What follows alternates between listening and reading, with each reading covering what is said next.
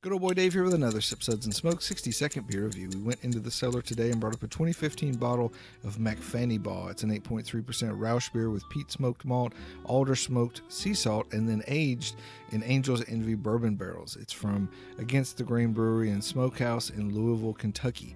I was a little worried before I opened this because it's smoked beer and it's a big bottle. How was I going to be able to drink it all or what? Well, opened it up and about two thirds of it spewed out straight up and then down into the sink. So, problem solved. Except it's actually pretty tasty. Nice, even smokiness, very flavorful. I like the peat. I also like the alderwood and how the salt kind of accentuates the flavor. Really tasty beer. I'm going to give it a Suds rating of 4 out of 5. Hey, I hope you enjoy these reviews. Let me know in the comments. Also, hit me with likes and follows. Check out full episodes of Sip Suds and Smokes anywhere you listen to podcasts. This is good old boy Dave reminding you that anything worth drinking is worth sharing and discussing.